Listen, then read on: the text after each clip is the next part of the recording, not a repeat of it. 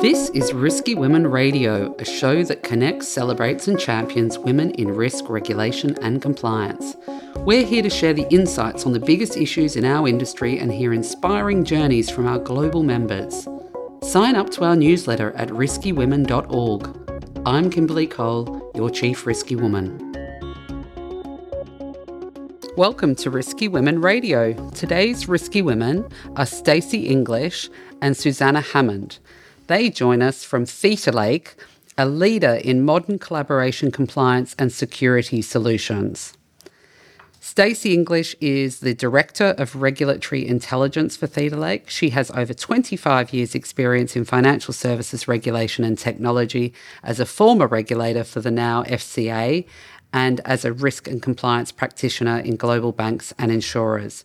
For more than a decade, she led regulatory intelligence for Thomson Reuters, providing the regulatory insight to financial services firms, including global industry research covering conduct, culture, and the cost of compliance. She's also a qualified accountant, a published author on conduct and accountability in financial services, and an honorary fellow of Cambridge Judge Business School, providing expert guidance to the Cambridge Centre for Alternative Finance. Susanna Hammond is a senior regulatory intelligence expert at Theta Lake. She has over 30 years of wide ranging compliance, regulatory, and risk experience in international and UK financial services. She has held senior compliance roles at firms such as Warburgs, HBOS, GE Capital, and Caspian before joining Complinet, which was acquired by Thomson Reuters. Susanna is a well known thought leader in financial services and was the inaugural host of the popular podcast Compliance Clarified. So great to have both Susanna and Stacey join us on Risky Women Radio today. Thanks so much for having us. It's great to be here. Delighted to be here. Absolutely. So, I, what I'd love to hear about obviously, you guys are long term professionals in the risk and compliance area, have done many different things through the industry. So, I guess starting with Stacey, can you take us on your kind of career journey and some of the key highlights and then tell us what you're up to today? So I'm now a director of regulatory intelligence at Theta Lake, which provides um, compliance and security for modern collaboration platforms. I've been in financial services regulation for over 25 years. I started out as a regulator. I became a practitioner in major banks and in insurers, and ultimately moved into technology. And that's where we end up in, in Thomson Reuters. And we met Kimberly so I think I was always destined to work in financial services, even at university. I worked in a bank during holidays and year beforehand to pay for it. So always going to be my career path. And that practical experience allowed me to join the regulator. And that's where I moved straight into regulation and I had such a privilege of being on frontline supervision, looking at mis-selling, looking at some of the, you know, the worst misconduct in the market.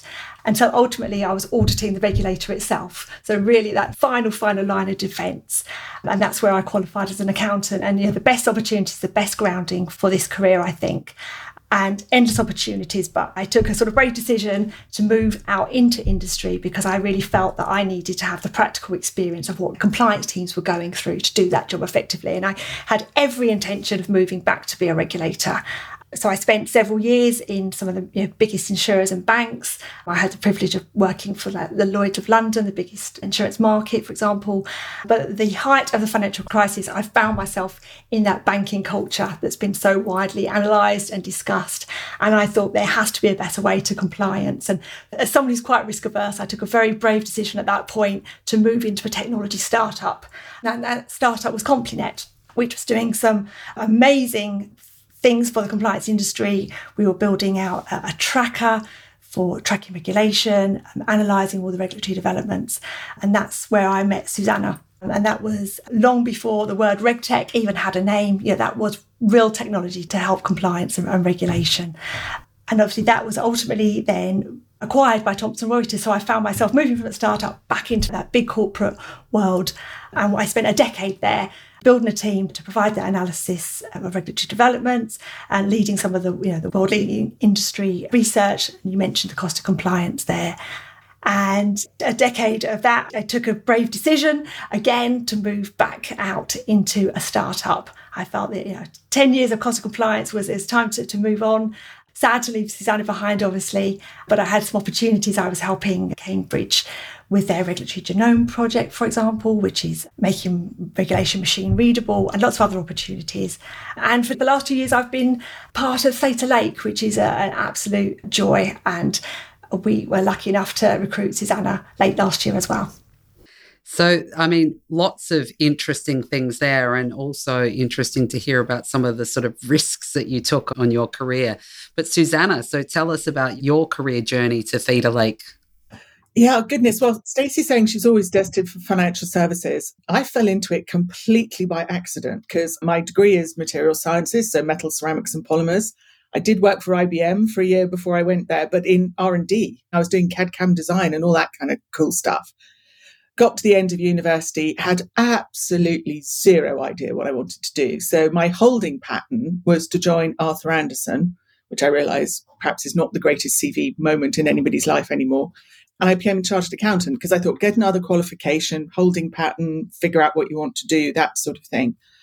And I ended up after that going for an interview at Warburgs, dear old Warburgs. And I was actually being interviewed to work in the finance department. And about halfway through this interview, the very nice chap who was the head of HR looked at me and said, Hang on one minute. And you're thinking, Oh my goodness, what on earth have I just said? And he wandered out and came back in with John Mayo. And for those of you who have a long memory, John Mayo was the former senior managing partner of Linklaters and Paines, as it was called then, the architect of A Day. I mean, he was the Mr. City, the leading lawyer in the city. He created so much and he was head of compliance for Warburgs. And the head of HR introduced the two of us. Two hours later, I was offered a job to come into compliance at Warburgs. Didn't really look back from there. But I mean, talk about not exactly a straight line path or ever what I intended to do. But from dear old Warburgs, I did a number of very senior compliance roles, mostly international compliance, to be fair, and risk. And I did HBOS, head of compliance for GE Capital Bank, all that sort of thing. And then talking about brave decisions, I'd done a lot of head of compliance roles. And to be honest, I was knackered. It's a big, full on role to be head of compliance. And there was Alex Weil, who was one of the founders of Complinet. I'd known since I was at Warburgs when he was, I think, probably at Barings at that point. He might have been at the regulator we had a standing joke that every six months he asked me to come to Complinet. And finally I turned around and said, well, yeah, all right then. And the rest almost is history with Complinet and its absolutely world class cutting edge technology at the time. And even now, people have incredibly fond memories of Complinet. They still remember the name, they still know it. And that's, gosh, 15 years old now, perhaps. And then from Complinet, Thomson Reuters Regulatory Intelligence, and I was there 15 ish years. And then, yeah, time to rejoin Stacey doing fun things and Theta Lake.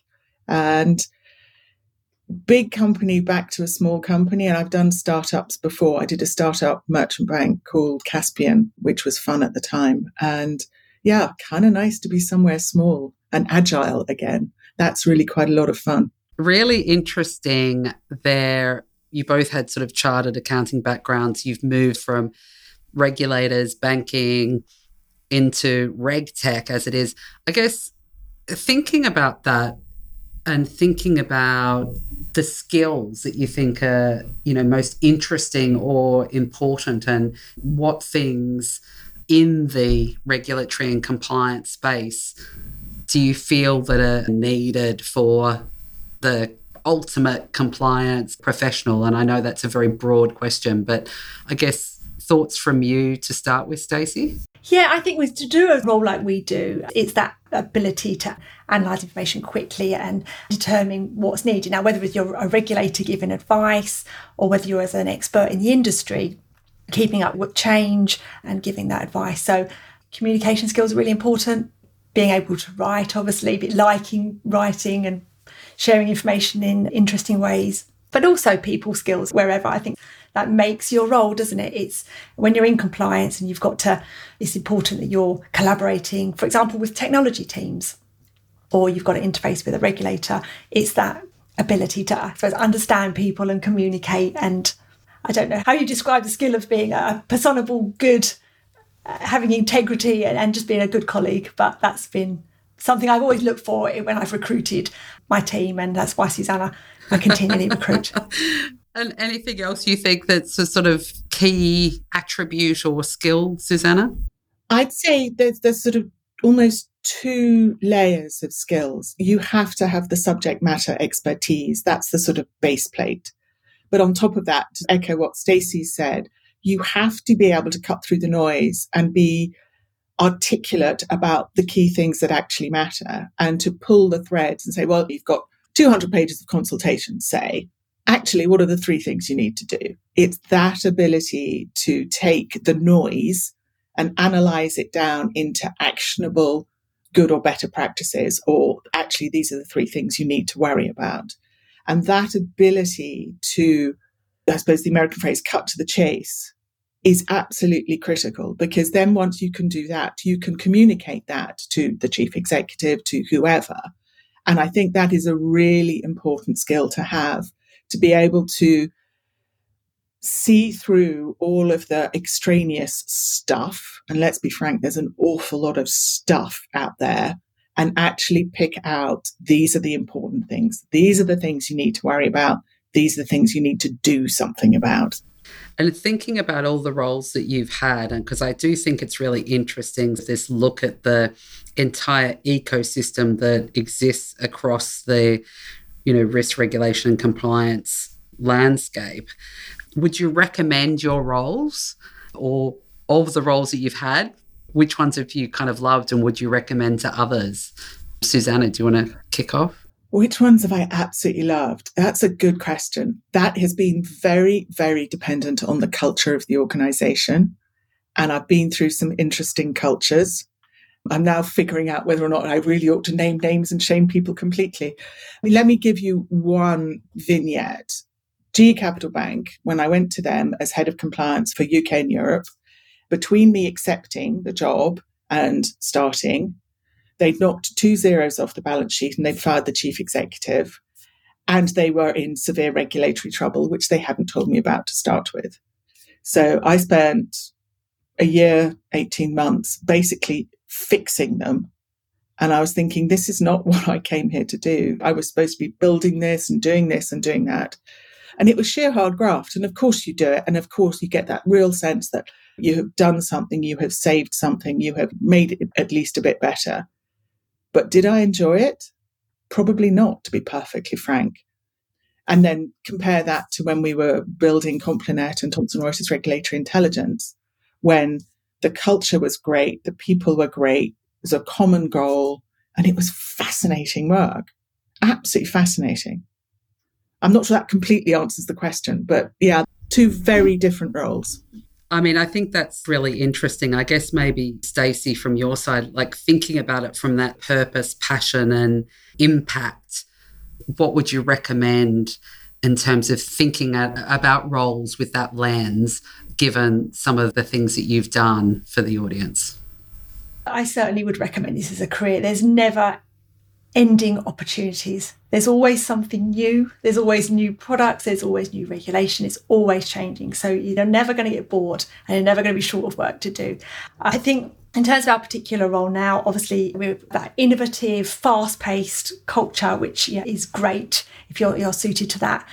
But being able to take that broader view, sometimes when you're in a firm, in a regulated firm, you can only really see what's going on in that firm. But when you're outside of it, either as a regulator or as a thought leader looking across the industry, you get such a broad view of what's happening and you have that real privilege to be able to share best practices and advise firms on how they could do things better or what they need to do. And I think that's the bit I really love now about not being just in one particular firm and having that broad view. Before we jump into our key part of the discussion here around looking at modern communications compliance and the security report that you did, maybe Susanna, can you kind of give us an overview of Theta Lake and what you do and what the vision is? I think Stacey's much better placed to do that. She's been there two years. I, am I'm, I'm the new girl. Okay.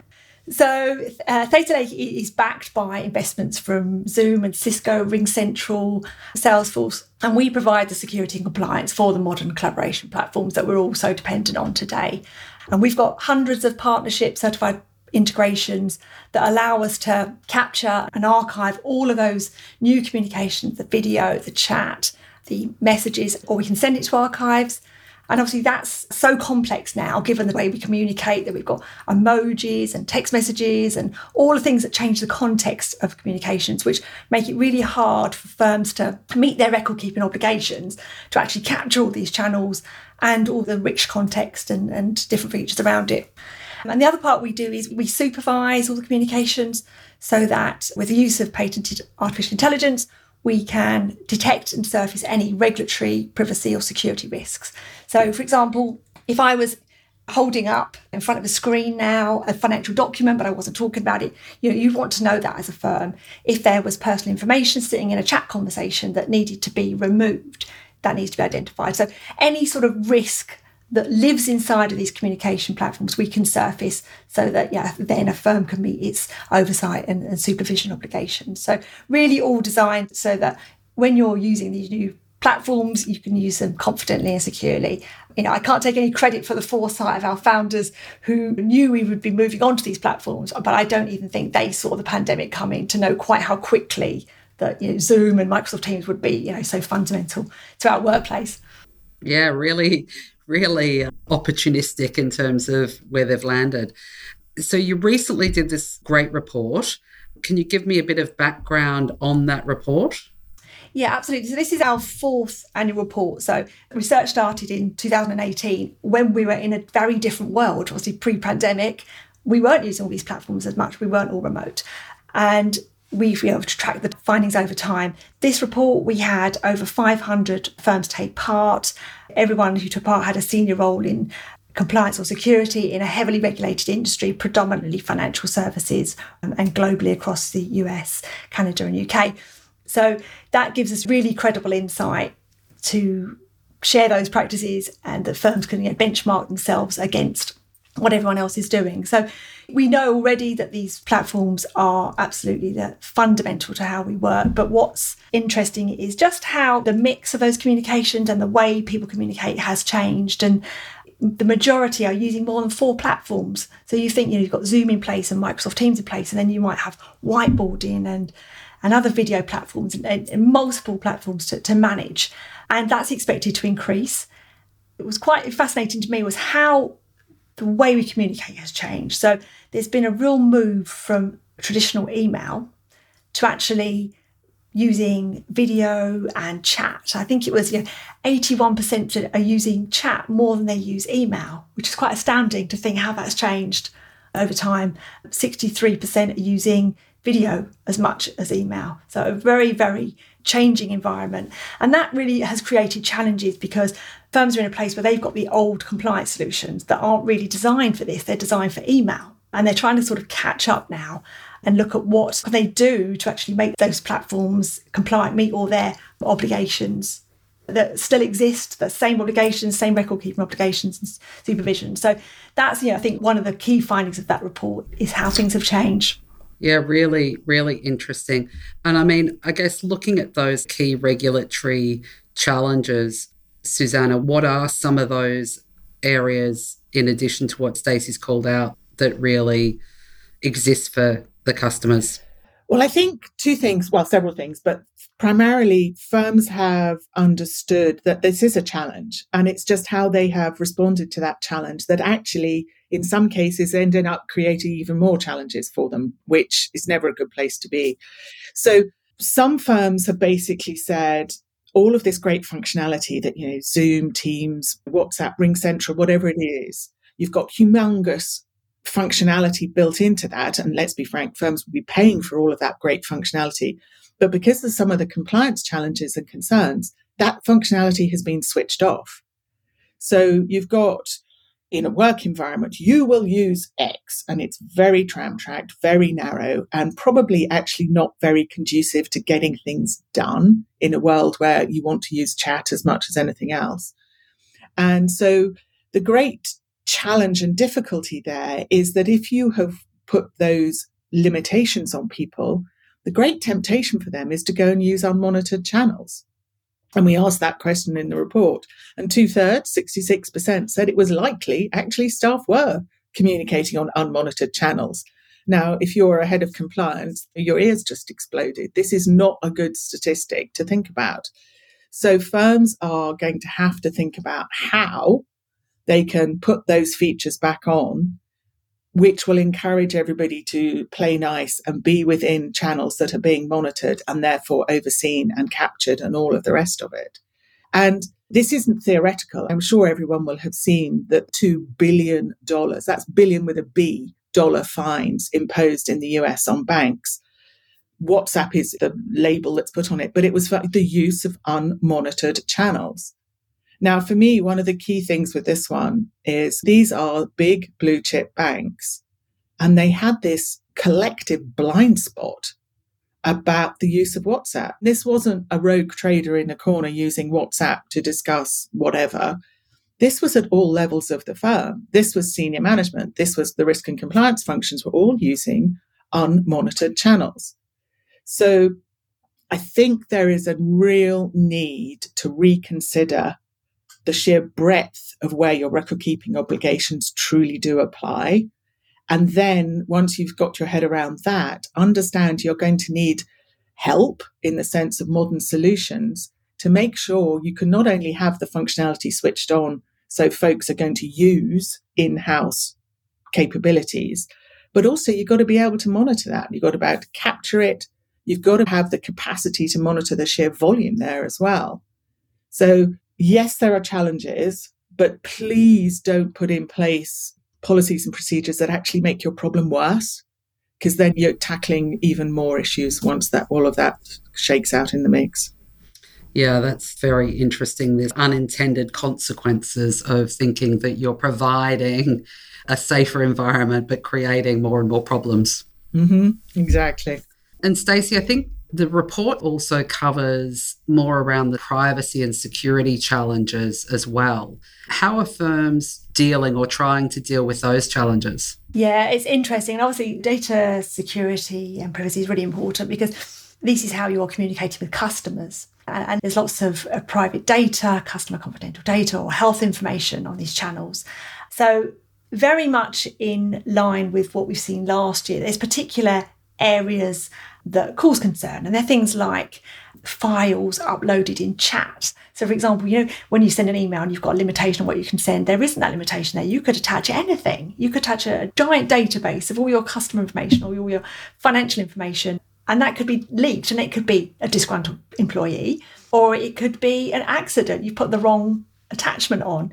So, things like links that go into chat conversation. I've learned all of this now how that will never go away, that link, unless you remove it. It's persistent. It will stay there forever. And some of these chat conversations go on for years and years. And those links can become compromised. Suddenly you have malware in your system, or it's a link to a site that you just don't want that. You know, it's a, a malicious site or a hate site or something. And of course, the screen share is another one. We've all done that. We've all shared the wrong screen. You know, you've got someone else's information open, you've got the payroll system open, and everybody sees it and it only takes somebody to take a screenshot or have their phone and so there's all sorts of privacy issues that if left unmanaged but with the right safeguards around it, all of those can be alerted to. So you know you're ahead of these risks and can manage them. But they tend to be the things that people are worried about. But if you're using legacy tools, you're not going to spot them. You're not going to know they're there. You're not going to be able to, to find the personal information. You're not going to be able to extract it you're not going to know. And then you're on the back foot to somebody else telling you, oh, this information got out the, the organisation. So lots of understandably concerns about privacy and data security that can be thankfully managed.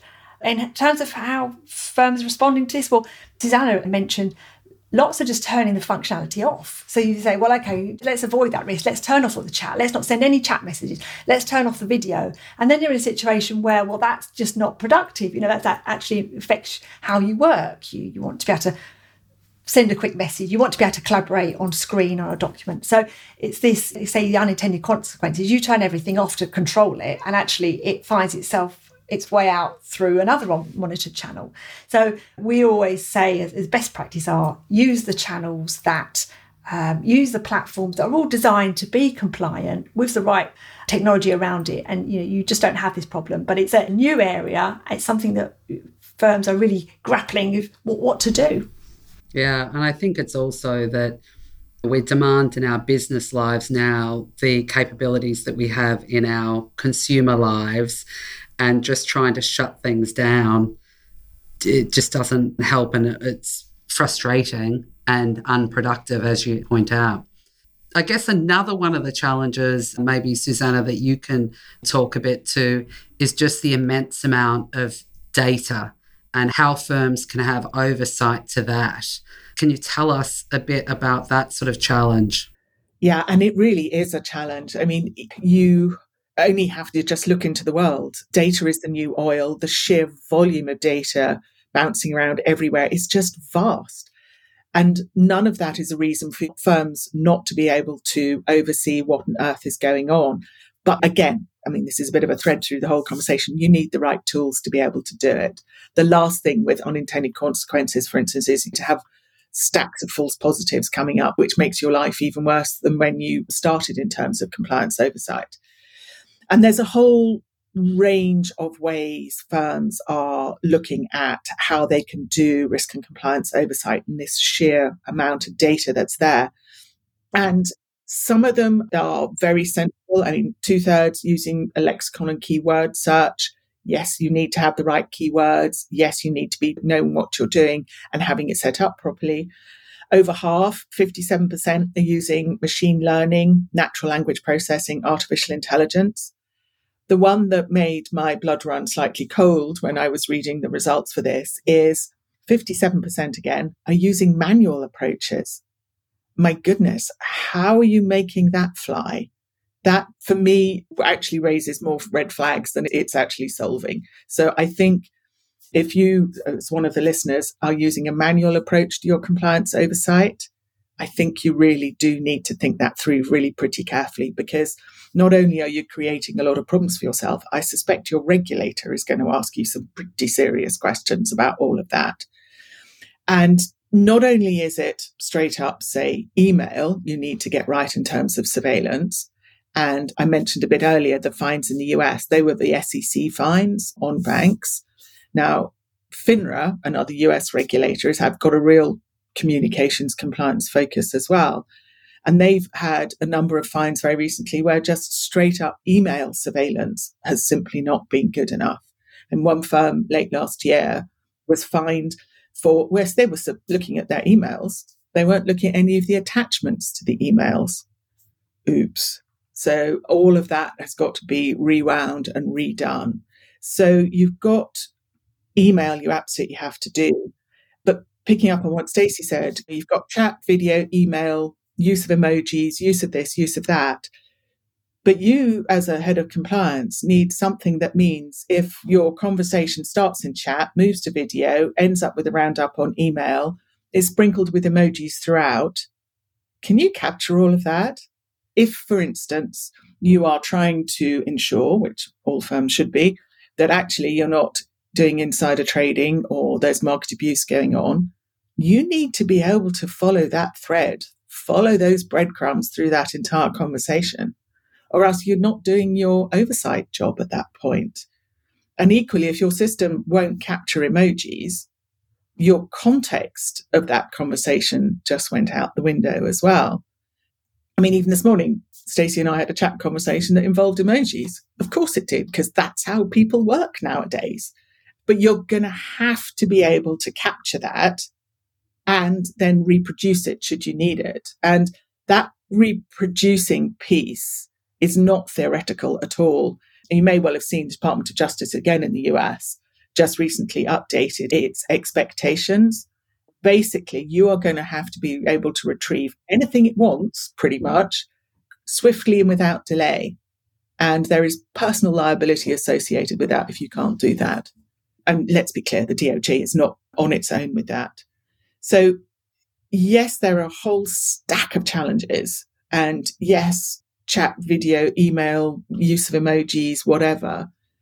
If you can capture that properly and have, I would suggest, a suitably AI enabled solution to oversee it, you are going a very long way to being able to not only be compliant, but evidence you're compliant. And I'm repeating myself here. If you're still using a manual approach to oversight, I think you really need to look at that really pretty quickly, to be perfectly honest. I think it's quite fascinating because, especially when you talk about the communication through emojis, maybe I'll add in this link, but someone sent me this six question test of could you understand what a Gen Z person was saying to you with their use of words or emojis? And some of it was like, not what I would have interpreted the messages to be. So it's quite a funny one in terms of that generational use. And one of them was if you use just the standard smiley face, like the, you know, if you were going to do it with the colon brackets, that's seen as not positive enough by the younger generation. You need to use the big smiley face, or they think that you're being quite negative about whatever you've sent them. I don't know how you kind of get AI to learn this stuff, but quite interesting. well, I perhaps should confess I mostly just use the thumbs up because I know what that's going to signify. yeah, so really interesting. So, obviously, a great report. We're going to put the link in the show notes.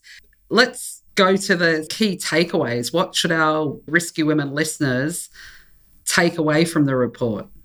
I'll start. Okay. Um, I, a couple of things I think, not necessarily finding the report, but something I would uh, you know, suggest we need to see more of is compliance teams and technology teams working together. And I think that's a bit of a change. And actually, everything's so closely combined now so that technology need to understand where compliance are coming from, what is it that they need, what are the expectations of them, because obviously they're answerable and compliance need to be involved in those decisions earlier. I think they're no longer separate departments. There's so much overlap. So that's something. It doesn't mean compliance has got to become techies, but I think those worlds need to be closer. So I think I'd be looking to build some relationships there and understanding. And then obviously we've talked a lot about having platforms, communication platforms. Make the most of these platforms that you've got. They are designed, the Zooms, the Microsoft Teams, the RingCentrals, those big platforms eh, and many others are designed for compliance don't be locking them down and pushing people out to, to do other things that aren't monitored. That's far more risky, I think would be my biggest takeaway. Interesting. Any other takeaways from you, Susanna? Yeah, I think I have two main ones. One is, and I know lots of folks will have done post pandemic reviews, but I think even with the post pandemic reviews, the sheer speed with which things like chat have been adopted and video have been adopted is still something of a surprise to a number of people. So I would suggest you do need to look at the legacy solutions you have for overseeing all of that, for capturing all of that, being able to retrieve what you've captured. Have a look at that as part of whether you badge it a post pandemic review or just your annual review of the solutions you've got. I really would have a long, hard look and make sure you are able to not only be compliant, but I'm again repeating myself, but evidence your compliance there because the regulators are looking. Let's be completely clear. And that sort of links into my second point is please learn the lessons from the enforcements that have gone public. We already know that the regulators in the US are widening their search. It's not just the SEC anymore. FINRA still has a communications compliance focus. We know the UK regulators are looking. We know BaFin is looking. I heard from a, a, friend the other day that the MAS is potentially looking. So, Monetary Authority of Singapore is looking. Regulators around the world get very nervous if they think there is something happening they do not have line of sight to. And if firms are not seen to have learned the lessons from the headline grabbing fines in the US, they're really going to be on the back foot and the regulators will be much harsher with those that haven't started looking, checking, making sure unmonitored channels aren't being used.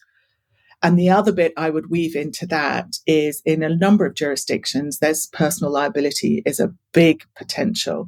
Now, in the swathe of fines in the US, we saw bonuses being taken away, we saw knuckles rapped, or individuals have already been held at least partially accountable for those fines again, if firms aren't seen to be doing something now before the regulators start saying, well, how do you know monitored communications aren't happening somewhere else?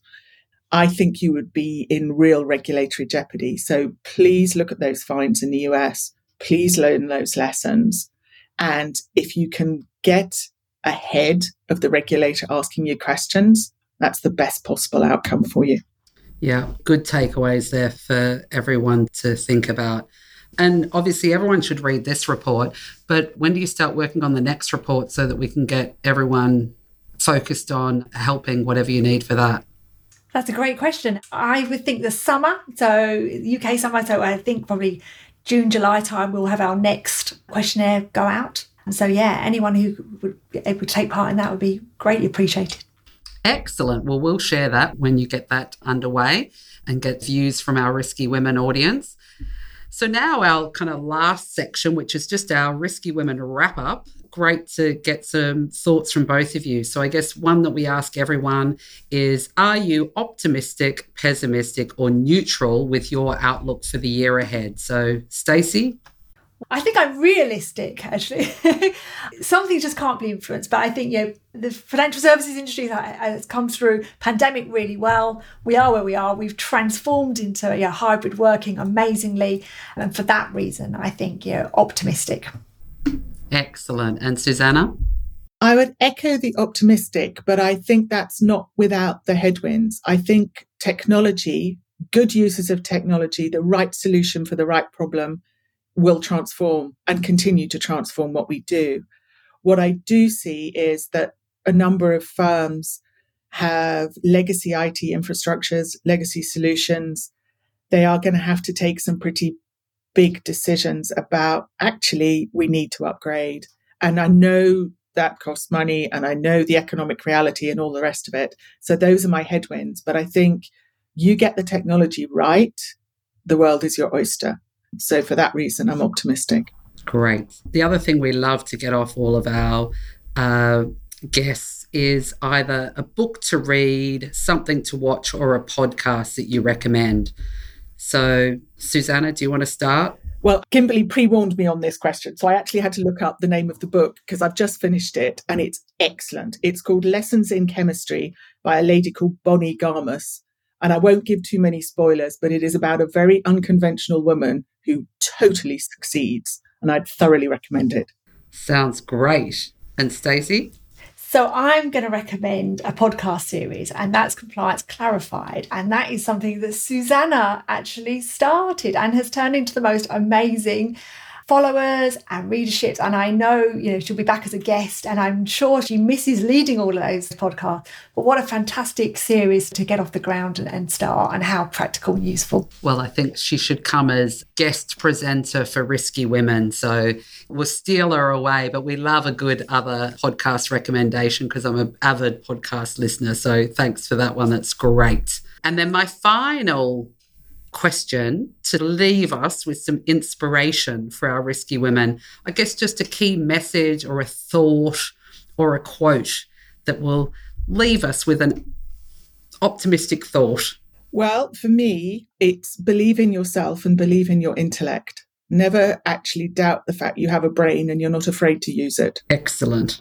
For me, what I've always what I've always remembered is you set the tone. As a manager, or part of a team, how you show up and your outlook and your manner actually affects everybody else. And I think when you become a parent, that's true as well. If you're down and negative, then probably everyone around you isn't. And if you, if you, even if you're not feeling it, if you set the tone and you're positive, actually that can have such great results. So I would say, you know, remember you set the tone and related to that, you can always restart your day. So if you've had the worst morning traveling in, you can always just restart and refresh. That's a very nice thought to leave us with. So, yeah, set the tone. And even from a grey and dreary London, and that's a bit cold, it's great to be here. And I do get inspiration when I come in and just from the environment and the buildings, etc. So, it's been absolutely fabulous speaking to both of you. I'm so pleased that we finally managed to coordinate this because I think We've tried for several years. So it's brilliant and look forward to doing more with you and speaking again. Absolutely. It's so great to speak with you, and we'd be very happy to speak again. Thank you very much. That was great. Thank you for listening to this episode of Risky Women Radio. Be part of the ongoing conversation and learn more about our events and other programs at riskywomen.org.